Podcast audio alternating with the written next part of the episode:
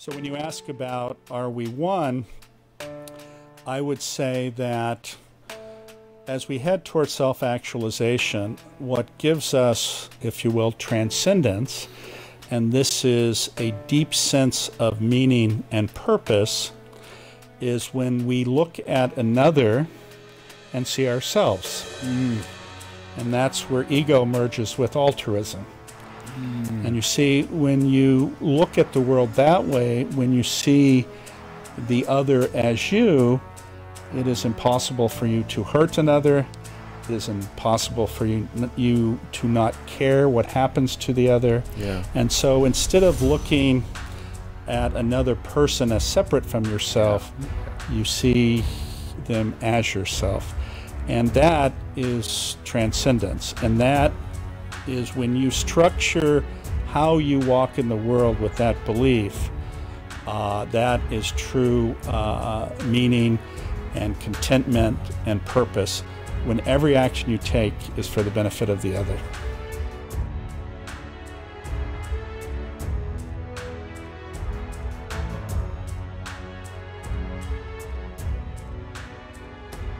What's up, everyone? Welcome to Simulation. I'm your host, Alan Stockian. We are on site at the Transformative Technology Conference for our second partnership with them. We are now going to be talking about compassion science and so much more. We have Doctor James Doty joining us on the show. Thanks well, thank for you for on. having me. I appreciate it. I'm so pumped for this. What an incredible record that you have behind you of flowering the consciousness of the civilization. Oh, you're very sweet. I'm so pumped to dive in with you. We have to start with this question. We've been obsessed with this question. It's going to be so interesting to hear your thoughts. Are we really all one? Yes. You want me to expound, though? Please. So, if you sort of go back a little bit, and for most of the world, uh, they're just trying to survive. And in fact, most people don't have time, uh, actually, uh, for deep reflection. I mean, you know, fifty percent uh, of the population lives on two dollars and fifty cents a day.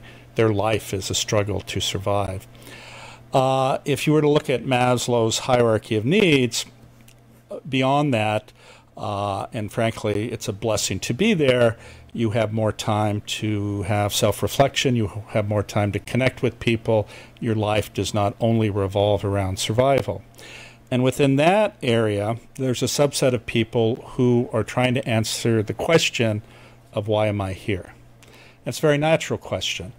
Uh, our species is unique in that we're the most evolved to have something called theory of mind, to have complex language, to have abstract thinking. And a natural sequence of that, or following of that, is what is my purpose? Why am I here? Why do I exist? Now, you could be a nihilist and say, there is no purpose. This was an evolutionary accident. And uh, you live, you die, that's it. And I not, cannot necessarily argue against that. Uh, but that being said, what do we know is true? And you ask about compassion science. As a species, unlike other species, our species require us, the parents, if you will, to care for our offspring Uh, fifteen years uh, or longer even, and which is a huge requirement in resources, time, effort. Why do we do that? The reason we do that is because our offspring learn from uh, modeling through the mirror neuron system. And when we care, when we connect, when we nurture, our physiology has evolved to work at its best. And this is true whether it's our offspring or another's offspring. Although it is limited by a defect in our evolution, which is the nature of tribalism. And uh, when resources are readily available, people are much more open and accepting. When resources get scarce, uh, people have a tendency to shut down. And this is how our uh, autonomic nervous system works. It regulates our response to events and or how we perceive events. And when there's uh, scarcity, we have a tendency to connect with people who look like us, act like us, what we define as our tribe. We don't share. We're not as open. That being said, uh, the reality is that uh, when there's abundance, and frankly, I think scarcity is an artificial construct, uh, when there's abundance, we're much more open. And what we know is that when you care for another, your physiology works its best, you feel good, and in fact, it stimulates others to care, to be compassionate, and to uh, try to, if you will, alleviate their suffering, which is what compassion is. So when you ask about, are we one, I would say that as we head towards self-actualization, what gives us, if you will, transcendence, and this is a deep sense of meaning and purpose, is when we look at another and see ourselves. Mm. And that's where ego merges with altruism. Mm. And you see, when you look at the world that way, when you see the other as you, it is impossible for you to hurt another. It is impossible for you, you to not care what happens to the other. Yeah. And so instead of looking at another person as separate from yourself, yeah. Yeah. you see them as yourself. And that is transcendence. And that is when you structure how you walk in the world with that belief, uh, that is true uh, meaning and contentment and purpose, when every action you take is for the benefit of the other. Yeah, yeah. Spoken uh, from a very long amount of uh, diverse stimuli that you've taken in your life at the edge, um, and here you are synthesizing it all into that um, eloquent um, story right there. Um, I'm very curious, um, is the root of all of our issues, the most upstream issue, is that we have these feelings of separation, separateness, not the interconnectedness? I think that's exactly right. I think that the epidemic of loneliness, uh, stress, anxiety, uh, depression are manifestations of disconnection from others. And we know, as an example, if you look at places in the world where people routinely live to be over a hundred, you could argue that the reason that is is because their physiology works at its best. Their mental state is at its best. So what do we see in those places? We see environments where a person's whole life is spent in essentially the same place. They have grown up with the same neighbors. They live oftentimes with their parents, their grandparents, their children, all in proximity or maybe even in the same house. And what does this person know from the time they're a child to their death? They know that everyone accepts them, everyone loves them, even for every part of them that they think is not good, they're still loved. And when you have a sense that you are cared for and loved and you're not afraid of judgments of other people, then your physiology works very, very well. You know, I have had the pleasure and the joy of, to spend a, of spending a fair amount of time with some of the major spiritual and religious leaders in the world, including the Dalai Lama, Desmond Tutu, Thich Nhat Hanh, Amma, Sri Sri Ravi Shankar, Sadhguru, Eckhart Tolle. And when you are in the presence of an evolved uh, individual, what happens is that those people have an extraordinary capacity to give you unconditional love. And in the modern world, what happens to so many of us is we present a projection of how we want to be perceived and not how we truly are. We will tell people, you know, here is who I am, here is my title, here is what I've accomplished, et cetera, et cetera, et cetera. And this is so we are, can protect ourselves against being judged.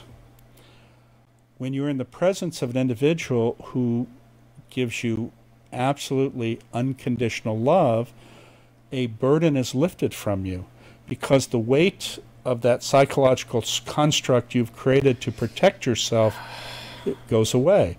You know, people have said to me, you know, Jim, I saw you with the Dalai Lama, sitting next to him and talking with him, or with Amma, and I could just see that you had this smile and the sense of joy. And it's true, because you don't have to prove anything. That person just loves you unconditionally. And if someone can live that and feel that about themselves, it's extraordinary, but it's very hard. Uh, you know, oftentimes when I talk on stage, my voice will crack, or I'll shed a tear about a story I'm telling. And um, I had a woman come up to me and she said, I'm a psychiatrist and a hypnotist. She said, you must have been embarrassed by that. You know, if you spend three sessions with me, I can get rid of it. And I looked at her and I started laughing. I said, you know what happens though, when I do that, I show my humanity, and it allows everyone to show theirs. And invariably in that situation, almost everyone either feels emotional or cries. And I've never seen a single instance where I've shown my authenticity, if you will, or my vulnerability that has not been rewarded with people caring and hugging and wanting to give. And that is what all of us want. You know, sometimes when I give talks, it's extraordinary, because not only is the audience crying, but there's a whole line of people who want to just be hugged. Yeah. And that is sh- how we should live and connect with others.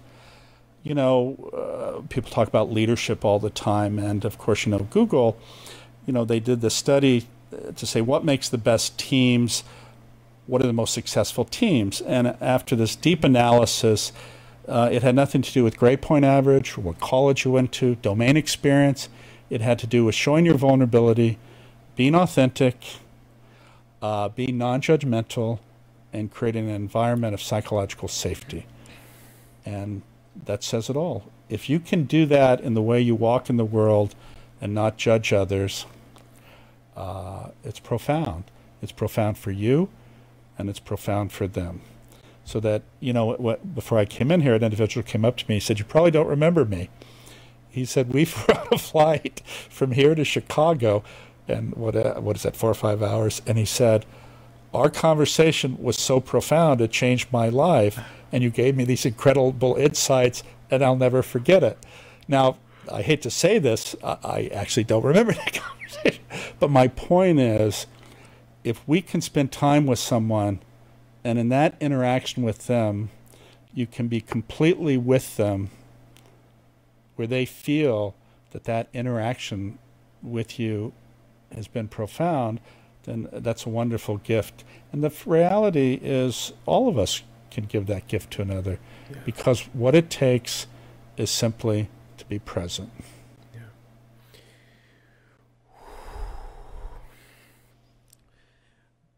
The process of being present, the process of developing unconditional love, the process of developing the, these feelings of deep interconnectedness with all. What are some of the key strategies? Well, I'm not a Buddhist. If I were to have a philosophy to live by, it would incorporate some of the philosophies of Buddhism. And the reason I say that is I think there are two particular aspects that cause separation and cause suffering. Uh, one is ego. Two is craving, and three is attachment. And uh, being attached to outcomes, wanting, uh, feeling you are important or above another, and realizing you're not, and striving to be in that position, those are the things that for most people cause the most suffering. And if you can sit and be aware of the fact that it's okay to have a goal, or uh, but if you don't achieve your goal, even though you've tried, it's okay. You're not bad. Uh, if you can limit how you crave things, you know, in Western society, we have a conspicuous consumption way of living. You know, if you look at the places where some of the greatest wisdom traditions have developed, which is in the third world, uh, people are satisfied because they're not exposed to, or at least they weren't exposed to, I need this, I need that, and that'll make me happy. Whether it's uh, a car, or a better car, or a bigger car, or uh, boats, a house, planes, watches, whatever all that it is. Stuff, yeah. And I'm not opposed in any way to having things. It's the feeling that you have to have them, because by having them, yeah. uh, you feel that that defines you in a certain way. You know, from my perspective, I would like to believe that whether I had X house or Y house or this watch or that watch or this car or that, if I don't have them, I'm exactly the same. And as you may know, uh, I went through an experience where, because of my own background of scarcity, if you will, I came from a challenging background of poverty, a father who was an alcoholic, a mother who had had a stroke and was paralyzed, chronically depressed, attempted suicide. You know, neither had gone to college. We were on public assistance. And I thought by having things and doing things and achieving things that that meant success.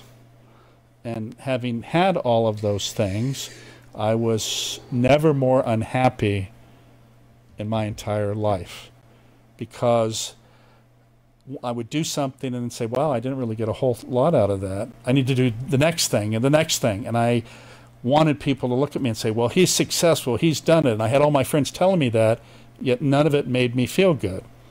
And what made me finally understand, and if you will, get the monkey off of my back that was driving me, was uh, losing close to eighty million dollars in six weeks and being bankrupt. And what I tell people is that experience changed everything, because it was a period of reflection, and I was bankrupt, but I had made some commitments to charity. And the only asset I had left was stock in a company that had yet to go public, of which I had been the C E O.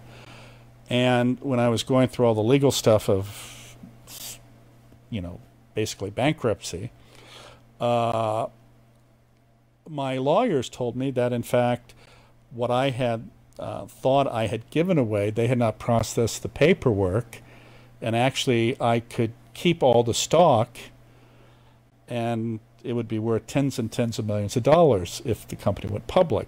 And I canvassed my friends, and uh, one hundred percent of them said, well, I wouldn't give anything away. But what I did was I went ahead and lived up to those commitments and gave everything away, which ended up being tens of millions of dollars. And I ended up funding uh, uh, health clinics, blood banks, the wing of a hospital, research, endowed chairs, and all sorts of stuff around the world. And that's when actually I understood. And this relates back to our the other earlier question. On the one hand, I had everything and realized I had nothing. When I gave everything away, when I had nothing, I got everything. And that was the transition from self-interest to a worldview of service uh, and connection to the other.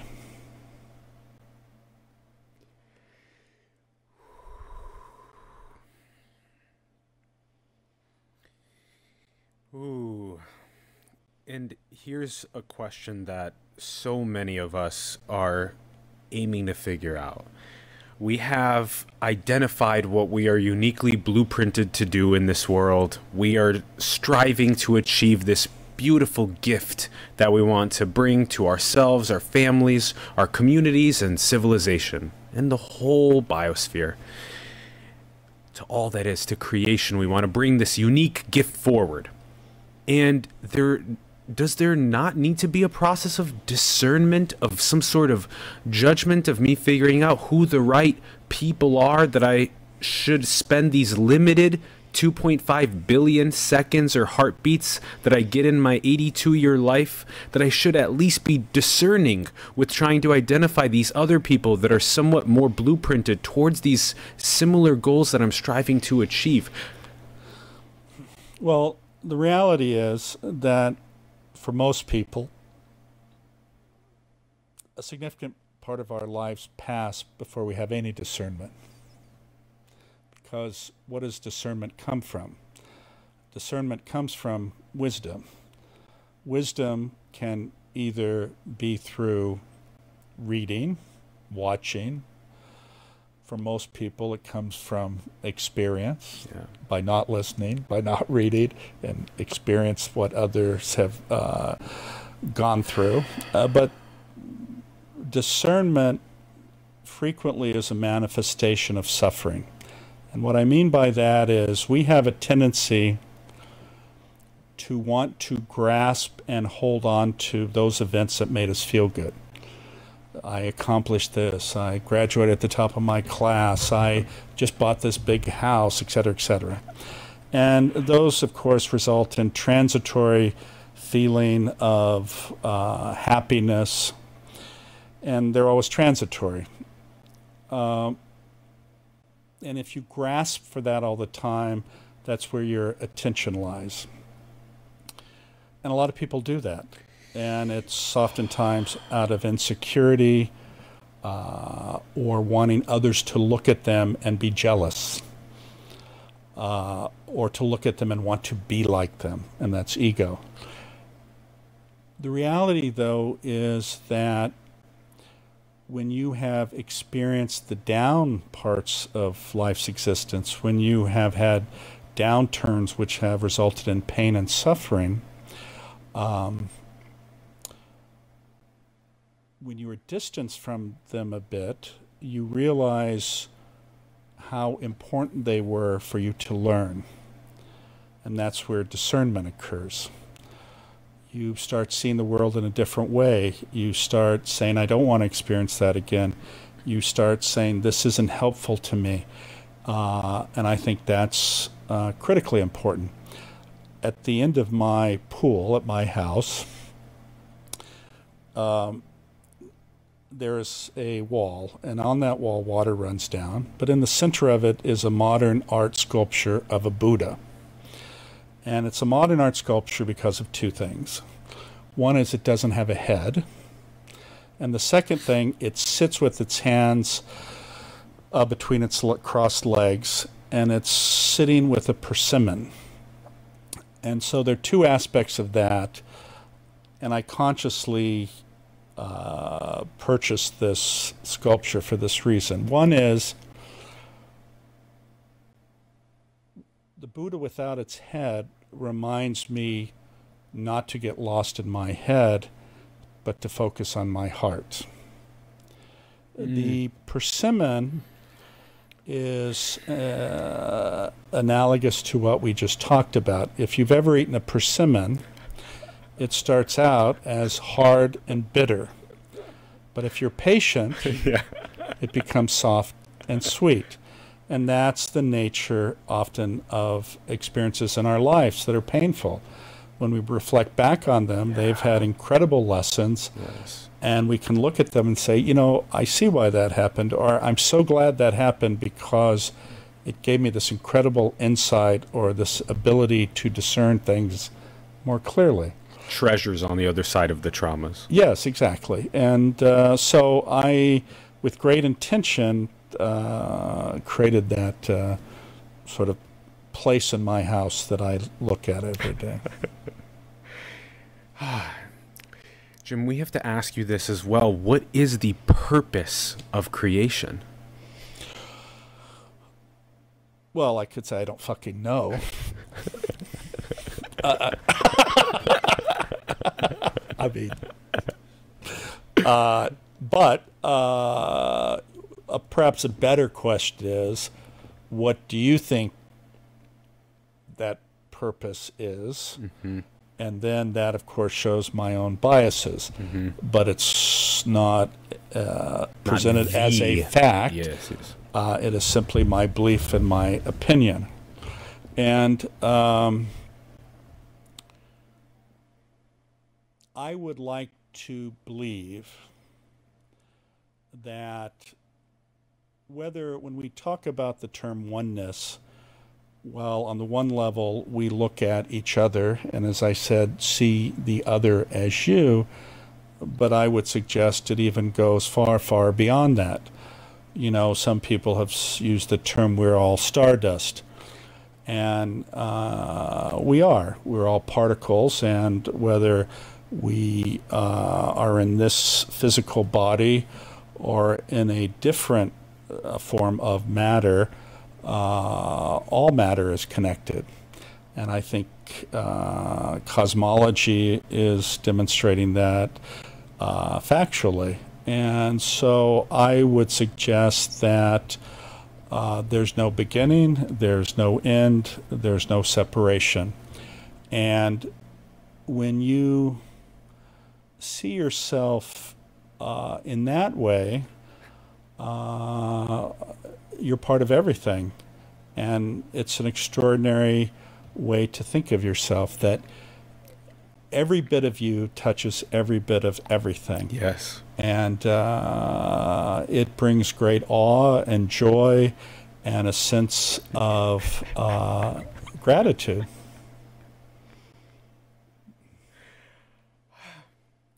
No beginning, no end, no separation. I think you summarized the world's summarized the world's philosophies in those three words. Yeah. Which of you, course is you did it. I yeah. led you down that path. And it was very difficult. We stand on the shoulders of the giants that we've learned from these. Well, you know, it's interesting because I, I think that what we're talking about, and remember, our D N A has not changed for the last two hundred thousand years. And this is why people from millennia ago, and when we had the first uh, ability to communicate with another, to look at the stars, to uh, think deeply and share that deep thinking, uh, a lot of this has been known.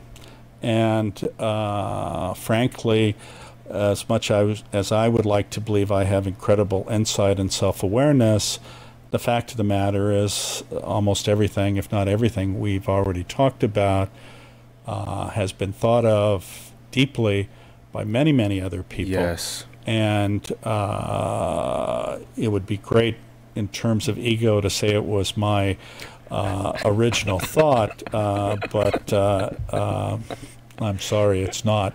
Uh, but I'm thankful I've uh, had the ability Uh, to learn from a variety of people. Yes, and you know, the interesting thing is oftentimes we'll quote uh, famous uh, philosophers, but some of the greatest wisdom that has been imparted to me are from some of the most humble, by appearance, average people in the world, and even children.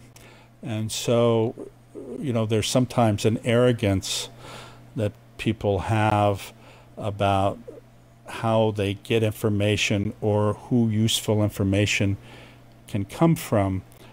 But frankly, uh, anyone uh, we can learn something from. And if you again walk in the world and understand that everyone is a teacher, you just have to be a student. And this is the idea of uh, the beginner's mind. Yes. I really want to ask you also about C CARE, the Center for Compassion and Altruism Research and Education, neuroeconomic models for altruism, compassion cultivation training. potentially even optogenetic techniques to influence these incredible states. This is so important. If we can catalyze this, this could lead to that next world that we all want to be a part of. Well, I think the key is giving people tools that allow them to live in this world and thrive. Yeah. And uh, I believe that by giving people tools that allow them to be more present and connected, by giving them tools that result in them diminishing their stress and anxiety, by giving them tools that make them realize that with every criticism they have for themselves, they're worthy of love.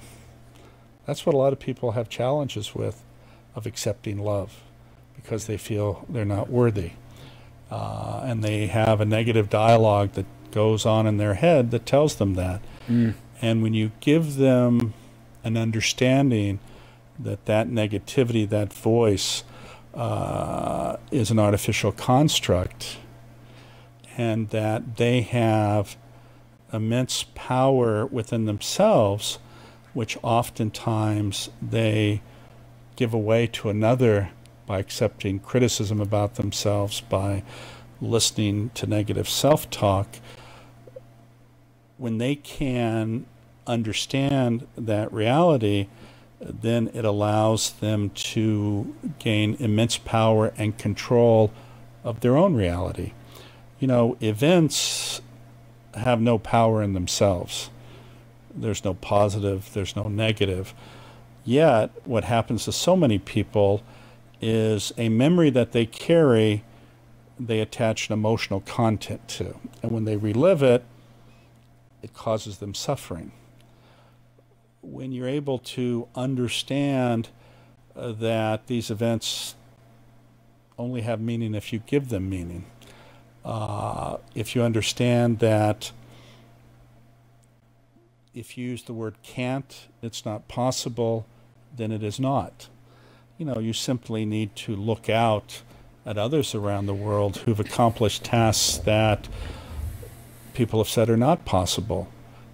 Uh, happen over and over again. Yeah. We have extraordinary capacity within each of us uh, to change our reality.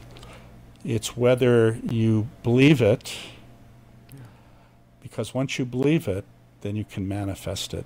And one of the things is to give people the ability to manifest their own reality, which then allows them to be their best selves. Yes. And to thrive. Yes. What they're uniquely blueprinted for and gifted to do in this world, build a social fabric that enables that flourishing. And you gave these, again, these three, catalyzing presence, catalyzing unconditional love, and these feelings of interconnectedness. Um, that's so beautiful. Two quick questions on the way out. This one, I feel, may uh, be a slight shocker maybe to you. Do you feel as though humanity is a biological bootloader for digital superintelligence? I don't know what the fuck that means.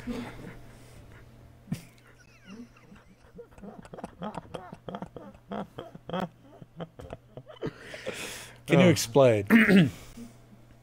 All of the artificial general intelligence, super intelligence that we are building. Are we, is our role to build that? Well, apparently it is, since we're doing that. I mean, by definition, if we're doing it, that is our role. Now, the question is, for what purpose? Yeah. Is the purpose to upload ourselves into a machine and then no longer be constrained by a body that dies? And that's an interesting proposition, but let me follow it with this observation.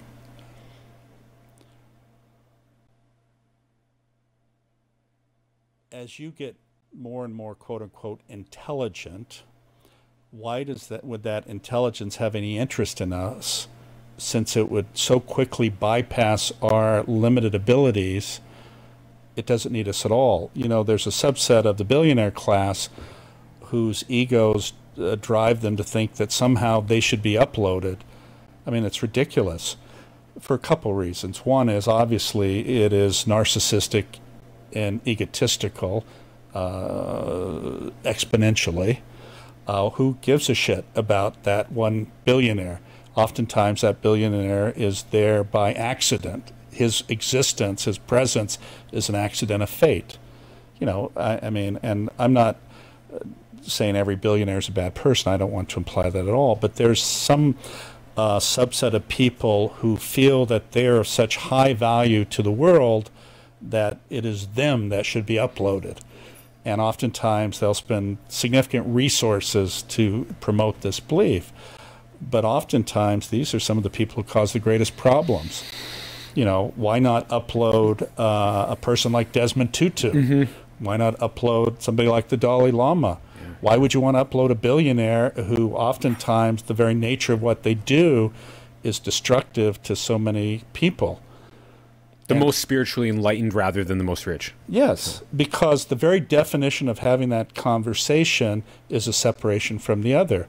As an example, who gets to be the first one? Who do you think it's going to be? Is it a person in sub-Saharan Africa? No. Are they going to be the first ones on the next celestial bodies, et cetera? No. Yeah, yeah. It's going to be the zero point zero zero one percent, and I don't necessarily think they represent the best in humanity. Boom. There it is, right there. Yeah. You know, I Send mean, the best that of human. And yeah. How do you measure that? By enlightenment? By or self-actualization, or, you know, I mean, uh, as an example, why does an individual, one individual, need one hundred ten or one hundred twenty billion dollars? Why does one individual need a two hundred or four hundred million dollar yacht? Why does one individual need ten multi-million dollar homes of which they're never at? Mm-hmm. What is that? I mean, why would you pick those people who every action they take demonstrates a sense of arrogance, uh, ego, versus someone who is in their world having a profound, profound impact by fundamentally acting as if they have no ego and their purpose is to connect with the other and help them? And that can be at the most humble, humble level. Yeah. I would much rather have that person uploaded yeah. Yeah. Uh, than the other. Wow. Such a cool back and forth on that one. Okay, and then the very last question is, what is most beautiful in creation? Well, I would suggest that, obviously that's very individual. Um, what I would say is, and actually this relates to two experiences. Have you ever heard of the toad? The bufo, Sonoran uh, desert toad, yeah, yeah, yeah. bufo varys. five M E O D M T. Yeah, exactly. Wow. So yeah. I, you know Hunter S Thompson? Have you ever heard of Hunter S? Yeah, heard. Yeah. yeah, you know, he was a gonzo journalist, right? He, uh, um, yeah, because of the timing for your yes, talk. Yeah, yes, yeah, yes, uh, yes. He made a, a statement. You know, I don't advocate the use of drugs and alcohol, but they work for me. But uh, in closing, what I what I would say is, uh, uh, one should. Uh, um, uh, I did that, uh, not because I have an interest in so much in psychedelics. That's another story, but. What I felt when I did that, but what I can also feel through simply meditation, is sitting out in the universe floating with no body and feeling that I am connected to everything. And to me, that is the most beautiful thing.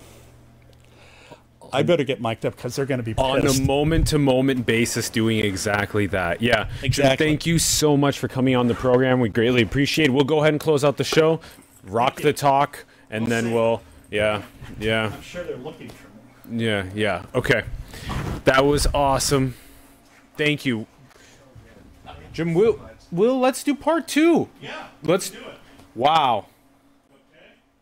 Wow, mind blown. Very good.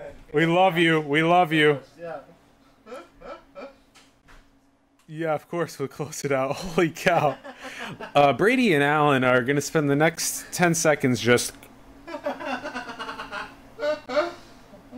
Wow. That was wow. Amazing. Jesus.